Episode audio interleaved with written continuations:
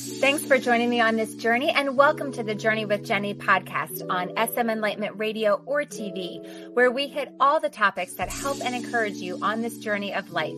Everything from health to mindset to business to finances. Anything that helps you and makes your life better, we cover it all.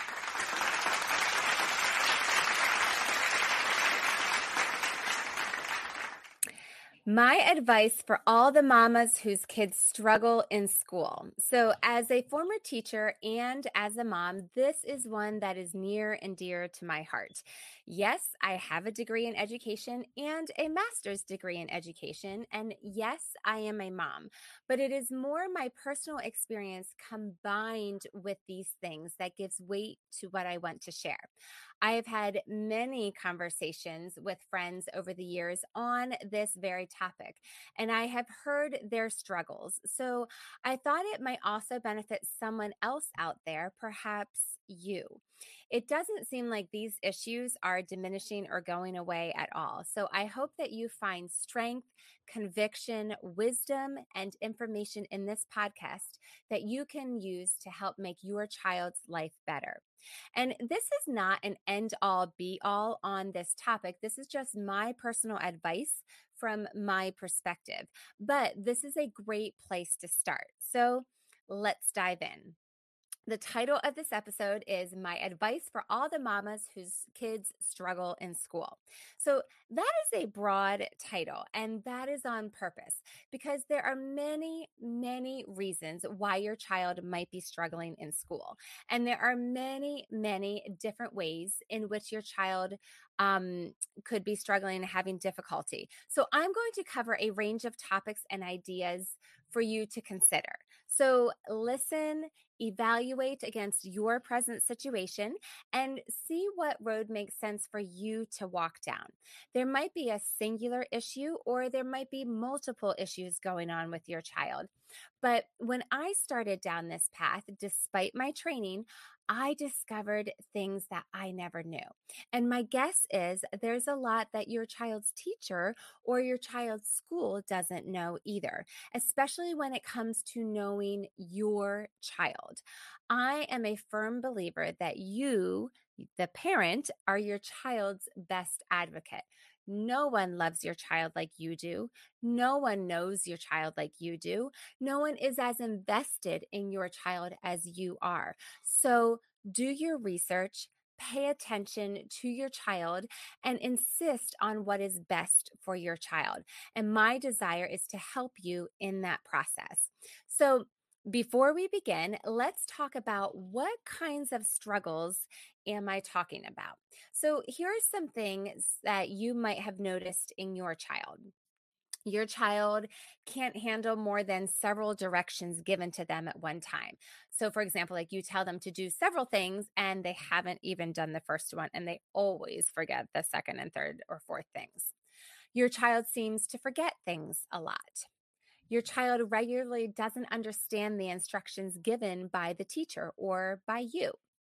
Your child struggles to read or to sound out words.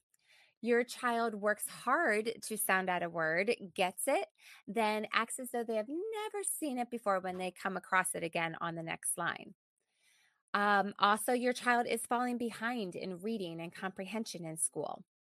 Your child doesn't seem to get things when you tell stories or when you talk to them or when you tell jokes. Your child has a hard time reading social cues. Your child gets up frequently to walk around. Your child has difficulty understanding the plays and directions that their coaches give. Your child is often too wrapped up in their own thoughts to hear you. Your child starts conversations at inappropriate times. Your child frequently interrupts others in conversation to the point where their friends get frustrated with them. And you notice these things in multiple settings in your child's life. So, these are the kinds of things I'm talking about. And if you are a parent who is nodding your head and saying, Yes, yes, yes, yes, yes, you're talking about my kid, then this episode is for you. If you're sitting there scratching your head and saying, Isn't that what all kids do? Then maybe this episode isn't for you. But those of you who are saying, Yes, I, yep, that's me, I got it, these are things that we're dealing with. I'm talking to you. This is for you. Okay. So let's start with the structure of school. So, schools are set up for a specific type of learner, and there's all kinds of different ways to learn, and there's there's a specific structure that school is in. And if your child doesn't fit into that mold and learns a different way, then school becomes very difficult for them. And you, as a parent, need to realize this and to see this because not every child fits into that mold. Whereas, yes, this is what we have. And I'm talking to US parents here, parents of kids in schools here in the United States. Um, so I can't speak to, to school systems in other countries. Um, but it's the the specific sit down and learn and be in a class and and be in this environment and and disseminate the information and absorb the information and spit it back out on a test. And so this kind of learning um, doesn't cater to all the different kinds of learners that we have out there. And um, if you look back in history and you see some geniuses like Einstein, um, it, often the genius level, like you look at some of these geniuses and they did not do well in school and they did not behave well in school. And so you you have to take this into account and just be aware of this and the structure of the school. And um, there's a whole list like your child could be right eared or left eared or right handed or left handed or right brained or left brained. Like there's all kinds of different aspects of that um, that go into what makes up your child and then how that translates into this one setting that they are given in school to learn. So there's that to be mindful of. And then to tag onto that, there are different ways that children learn. And it's really important for you to be able to pay attention to your child. And you might be saying already right away, Oh, I know how my child learns best. Or you might be scratching your head saying, like, I don't even know what you're talking about. And so if that is you, then this is for you because listen up uh, the different main ways that children learn, that anyone learns, but we're talking about your child in this case, okay?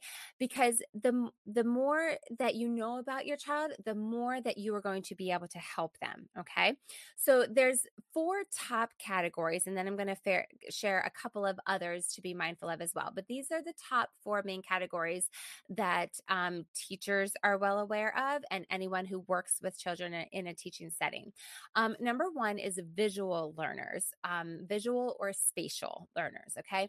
So these are learners that learn best when it's presented visually to them. So children who learn best this way are doodlers and they are list makers and they are students who take notes. Okay. So they need to see something to really be able to absorb it and understand it. Okay. So visual learners, spatial learners. Okay.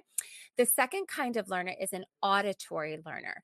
So auditory learners learn best when the topic is reinforced by sound, such as listening to a book on tape or listening to the lecture rather than reading the written notes or using their own voice to reinforce the concepts that were taught. Okay. So these children are not afraid to speak up in class. Okay. So they're auditory, they hear and they speak it and um, they be, are be able to understand the information that way.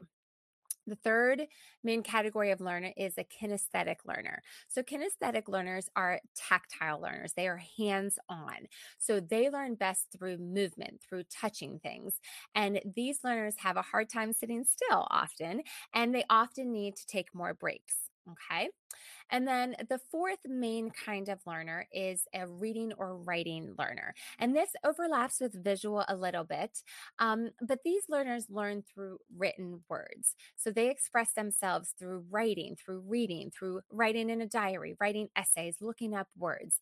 And school is catered to this kind of learner. Okay.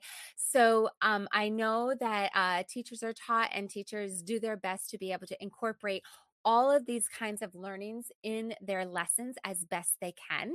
Um, but it's really important to understand for your child and for your child to understand how they learn best because I think that is such a powerful piece of information for them to know and to take ownership of.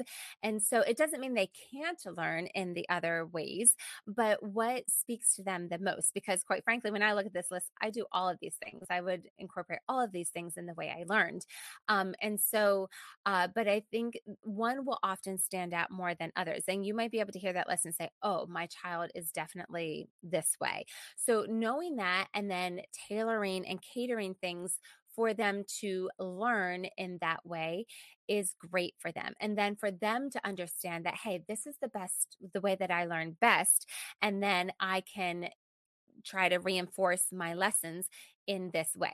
For example, if they are an auditory learner and uh, the words are being put up in front of them to read, or they're given the book to read, possibly listening along on a book on tape or CD. Well, nothing's on tape anymore. Let's give away my age, but book on CD or, you know, like download it um, to be able to listen along with while you are reading the words. And honestly, the more that you incorporate all of these things when you learn, the more that you are really going to cement those things in your mind and in your memory and to really absorb and understand these things. Okay. So, those are the four main things, but I also want to give you a few others to consider as well. There's also um, a linguistic learner, and um, this means your child is word smart. Um, that kind of goes along with the, the written word one, um, or oh, I always said that the spatial, the kinesthetic. Um, then adding on to those logical, um, they are into numbers and reasoning, very mathematical.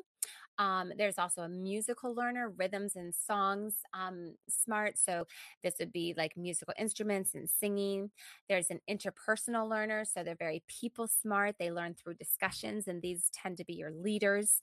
There's the intrapersonal learner um, who is uh, self smart. They learn through their own creation, through writing and through drawing.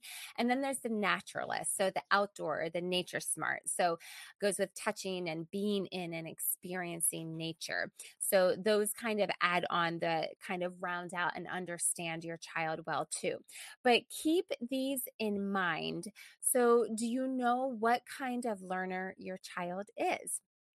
It will be so incredibly helpful to your child to know what way they learn best because then you can talk to your child's teacher and make sure they know how your child learns best. And that way, your child can take ownership in doing things to be able to absorb and learn the information that the teacher is teaching. So, how does your child learn best? Okay. So the next thing is this leads to processing and something called executive function.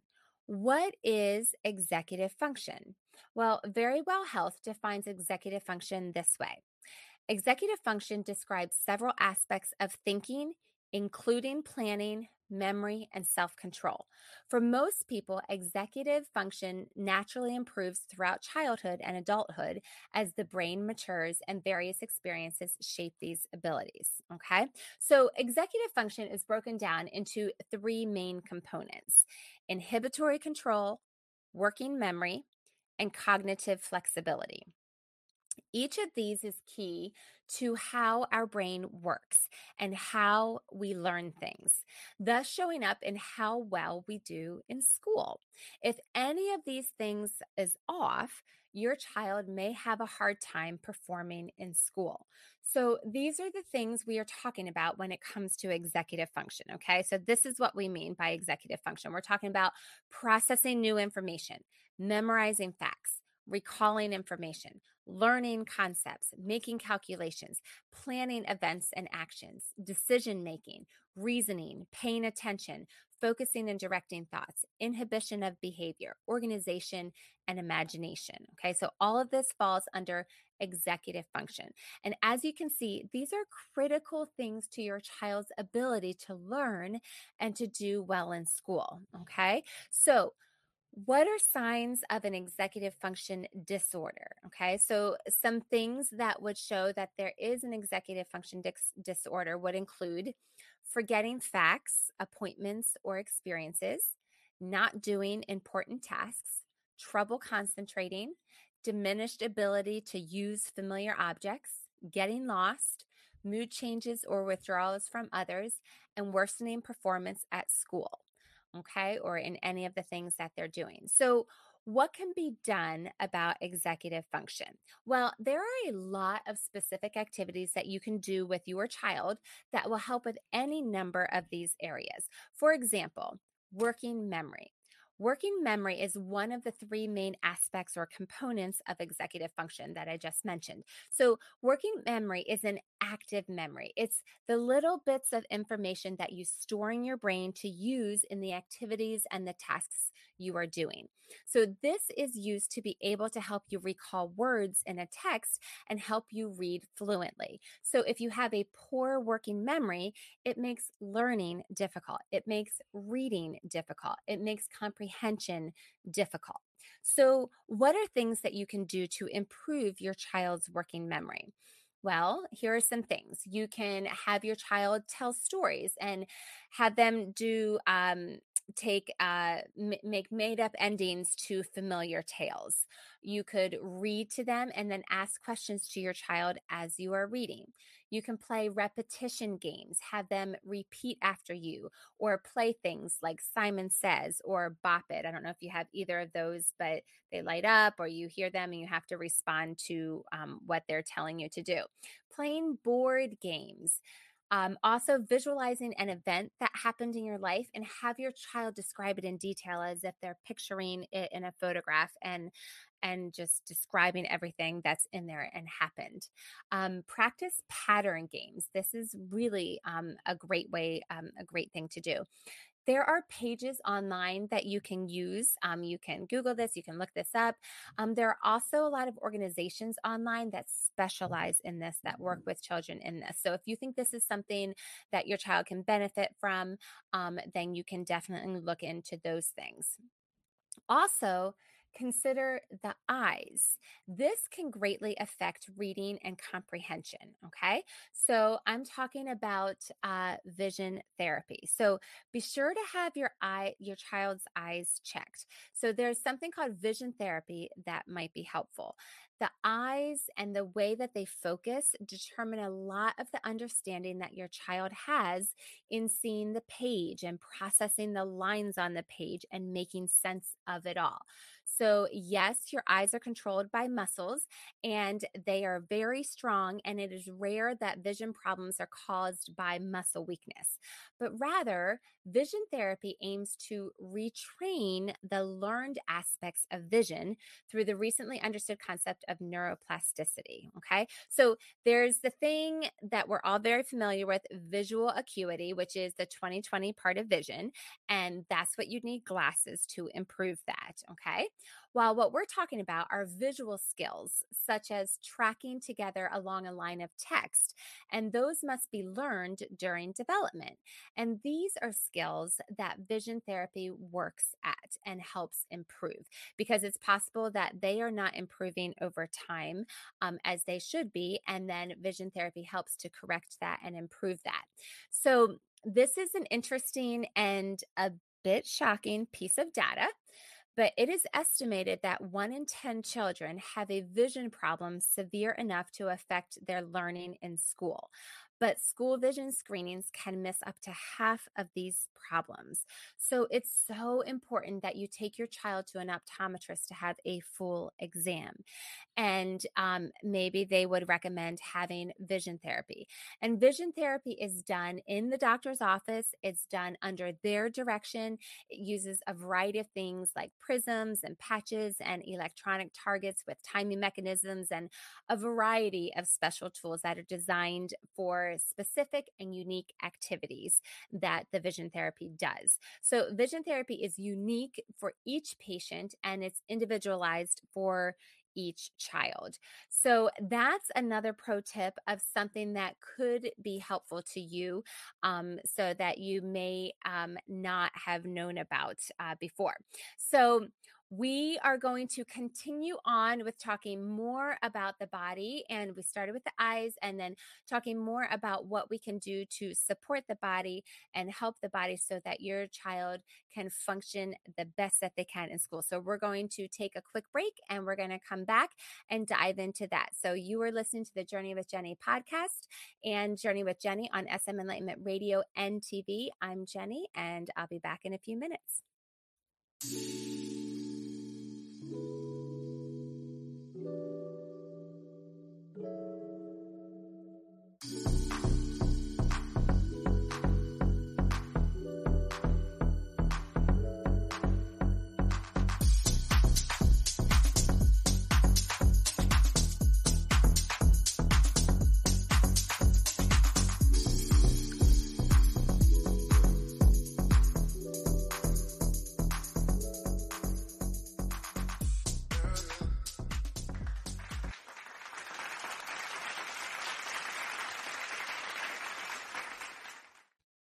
Welcome back to Journey with Jennie on SM Enlightenment Radio TV and the Journey with Jennie podcast. I'm Jennie, and we are talking to you, mamas, and maybe some dads out there about how to help your child who is struggling in school. And we just left off with talking about vision and the eyes. And now let's talk more about the body and how we can support our children and their body because there are things that we can do as parents to help our children and things that you can do to improve your child's body's function like we're talking blood flow and attention and brain activity and that is by paying attention to what goes in and on your child's body. So first nutrition Nutrition plays a huge role in how your child learns and processes information. I'm sure you know that if you gave your child sugar, they would be bouncing off the walls, right? like you know how that goes. So that is the concept here that we are talking about. And there is so much more beyond sugar that we can do to help our children function the best that they can and to thrive. And not meaning that sugar is going to help them thrive. it's quite the opposite. So, First, we want to be lowering inflammation. Inflammation is a good natural response of the body when there is an infection. But the problem is when our body is in a constant state of inflammation, there's trouble. And second, we want to be lowering our child's stress. We don't want their system to always be on high alert, causing their system to be stressed. Okay. So let's go back to inflammation. How do we lower inflammation? Well, we need to know what the main causes of inflammation are in the body. And then, if we get rid of those things, then we will naturally lower inflammation. So, what causes inflammation? Well, Sugar is one of them. So we already mentioned sugar. Sugar is one of them. Um, another one is gluten. Gluten is a huge, big, bad problem. It is wreaking havoc in the gut. So it has a bad reputation of literally tearing holes in the gut lining yikes, that is not good. And I actually did a whole episode on this. You can go back and check episode six for more information on gluten. All right, the next one is dairy. Dairy is notorious, notorious for creating an inflammatory response in the body. Then there's meat that is not grass fed. Okay, so being grass fed is really important for the meat that you eat. Uh, vegetable oil fried foods, yeast, artificial sweeteners.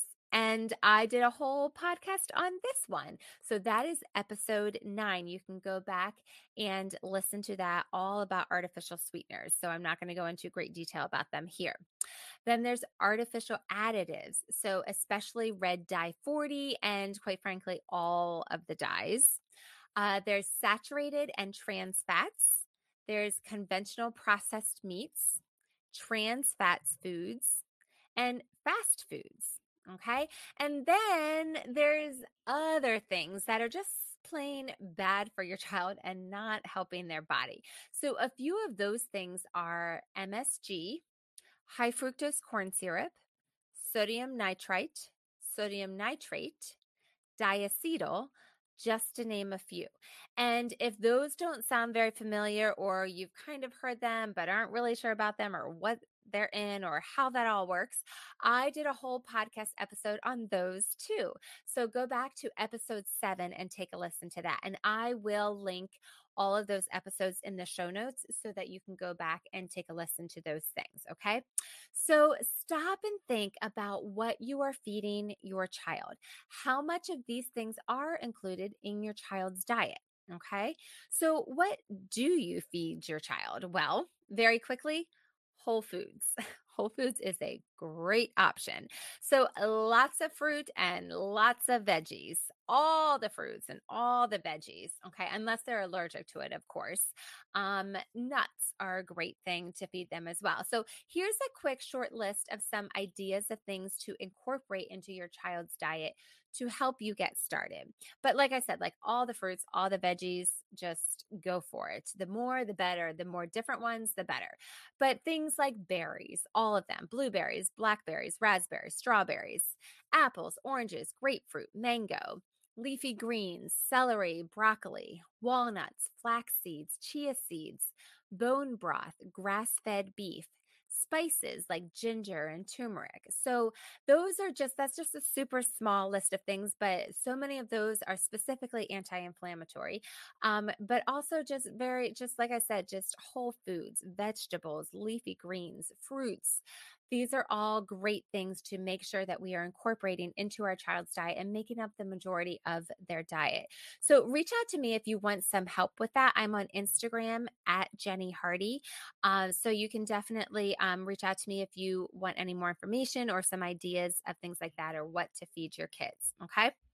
All right. So, second, knowing what is in the products that you are using is super important. Okay. So, here's the thing you need to understand that what your child what your child puts on his or her body gets into your child's skin goes into the bloodstream and goes to all of his or her major organs okay so it matters what is in the products that your child is using and it can have a very great effect on how they function how they perform in school how they think okay so there are preservatives and there's heavy metals and there's a lot of questionable ingredients that are commonly used, commonly used, more common than you would even realize, commonly used in products. And we're talking basic personal care products, okay? Things like shampoos, conditioners, soaps, like just that kind of stuff. All right. So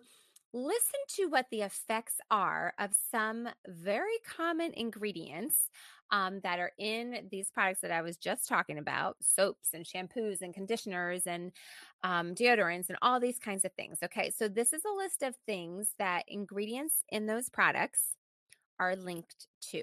All right, they have an effect on estrogen and thyroid hormone levels, blocks estrogen in boys and causes hormonal changes, obesity, diabetes, neurological problems in the brain endocrine disruptors, cause of gut bacteria imbalances, links to cancer, altering of testosterone and thyroid serum levels.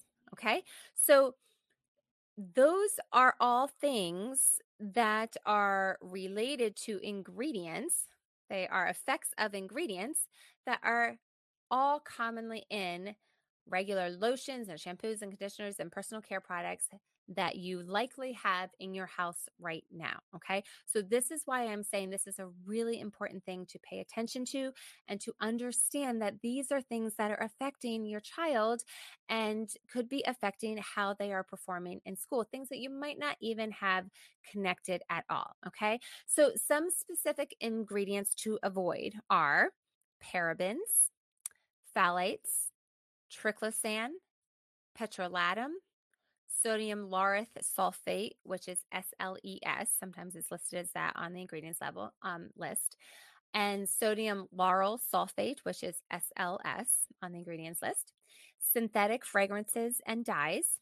Ethanolamines, which is um, MEA, DEA, TEA, formaldehyde donating preservatives. Okay.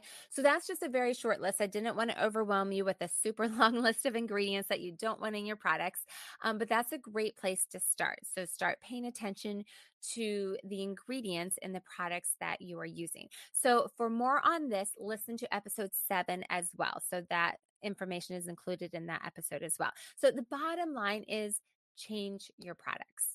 Be sure you know what the ethical standards of the company are that are the products that you are using? Do they have clean ingredient policies?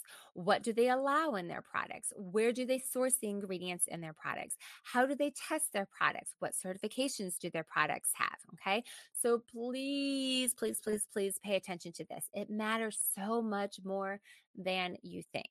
Okay. So do not underestimate the power of the role of nutrition, supplementation, and products um, the role that these things play in the learning of your child. All right. So Now, let's talk about approaching the school with your concerns. Okay. So, there are some things you need to understand about this process. So, we are paying attention to the structure of the school. We are paying attention to how our child learns. We are paying attention to um, the the executive function. We are paying attention to the foods that they're eating, the products that they're using. So, you have these concerns and you want to talk to the school about it. What does this look like? So, again, I'm talking about US schools here. Okay. So, depending on the severity of the symptoms and the level of disruption to your child and to the class, you will get a varied response from the school. In the first scenario, they will agree with you and they are the ones who bring it to your attention. In scenario number two, you are the one bringing it to their attention, and they might disagree with you or just simply not have an inclination that there is even an issue okay?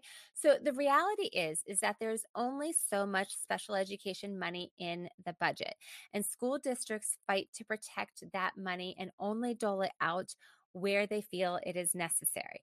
While this is understandable, there's only so much of the pie to go around, right? It also makes the job of the parent fighting for their child incredibly hard. Okay. So, as a parent, you need to remember that you have to insist on what you want. They are very unlikely to simply hand over everything that you are asking. Okay. And this is why it becomes very hard for parents because most parents are not teachers and they don't really know what they're looking for or what they're talking about. And they don't know how to ask for what they want. And it makes me very sad and frustrated to see this parents know that something is amiss with their child, but they just don't know what. And they bring it to their school and they say, no, they're doing just fine. They, you know, who knows? They might be in the lower percentage of the class. They just need to have the numbers to give averages, right? So, but I go back to you as the parent. You know what you see, you know what you are dealing with. If you feel that there is something amiss, there likely is. So, there are two main ways to service children the 504 plan and the IEP. So, let's start with the IEP. The IEP stands for the Individualized Education Plan. Okay. It is highly regulated by law, and what goes in there is required to be carried out by the school district. There are reviews of it every year, and this requires a meeting with all the stakeholders. So that would include the parents, the teachers, the school administrators, and any other personnel, such as the counselor and the school psychologist, the school psychologist, um, possibly. So it is reviewed annually, and in order to qualify for an IEP, you must meet the following criteria. One, the student has one or more of the disabilities specified in the IDEA. And two, the disability impacts the student's educational capacity and or the ability to learn and benefit from the general education curriculum which results in the need for specialized education okay? So that's what the iep is um, putting them into that specialized education that specialized instruction all right? Then there's the 504 the 504 plan is not as formal as the IEP. A 504 is designed to provide accommodations for the students to be able to access their education. So, students must meet the following criteria for a 504. One, they have to have a disability which substantially limits one or more major life activities. And two, the disability must interfere with the student's ability to access and or learn in a general education setting okay? So the main difference is that with an iep the child qualifies for special education and thus receives special education services through that iep okay for a 504 a child has a disability and qualifies for the 504 but not for special education there is extensive testing that is required to gain an IEP, and there is not as much testing as required for a 504. One way to obtain a 504 is by submitting a letter from the child's doctor.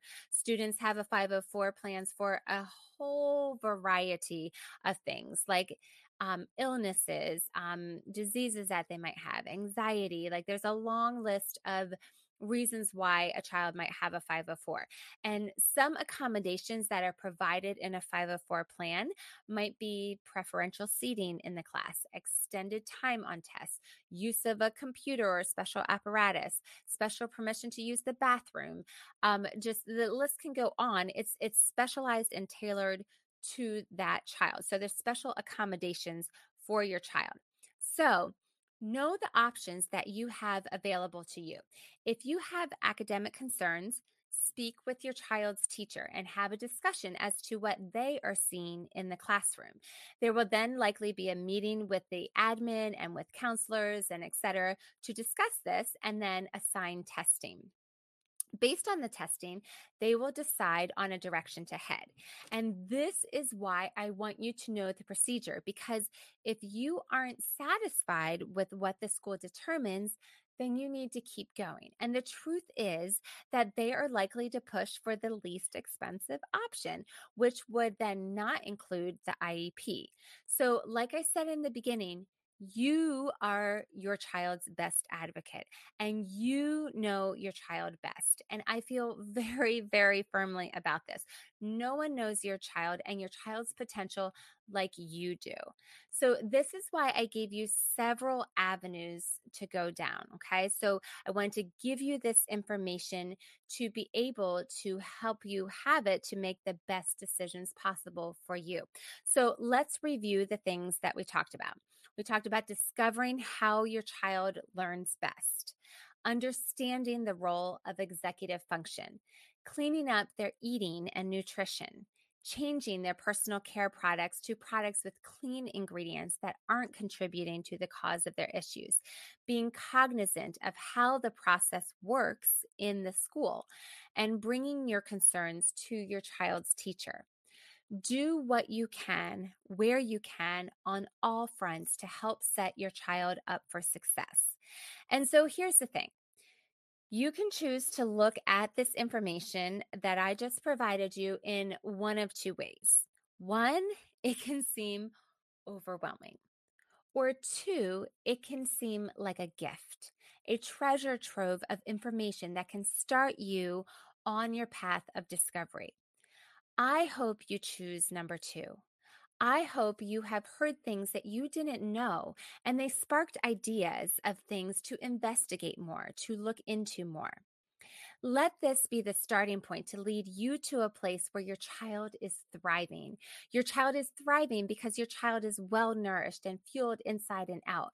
Your child is thriving because he or she is confident because he knows or she knows how he or she learns and knows how to speak up for the help that they need.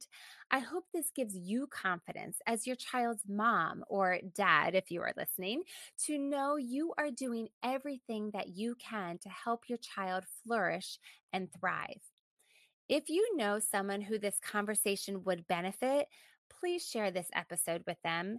Get the word out to other mamas to let them know how they can stand up for their child.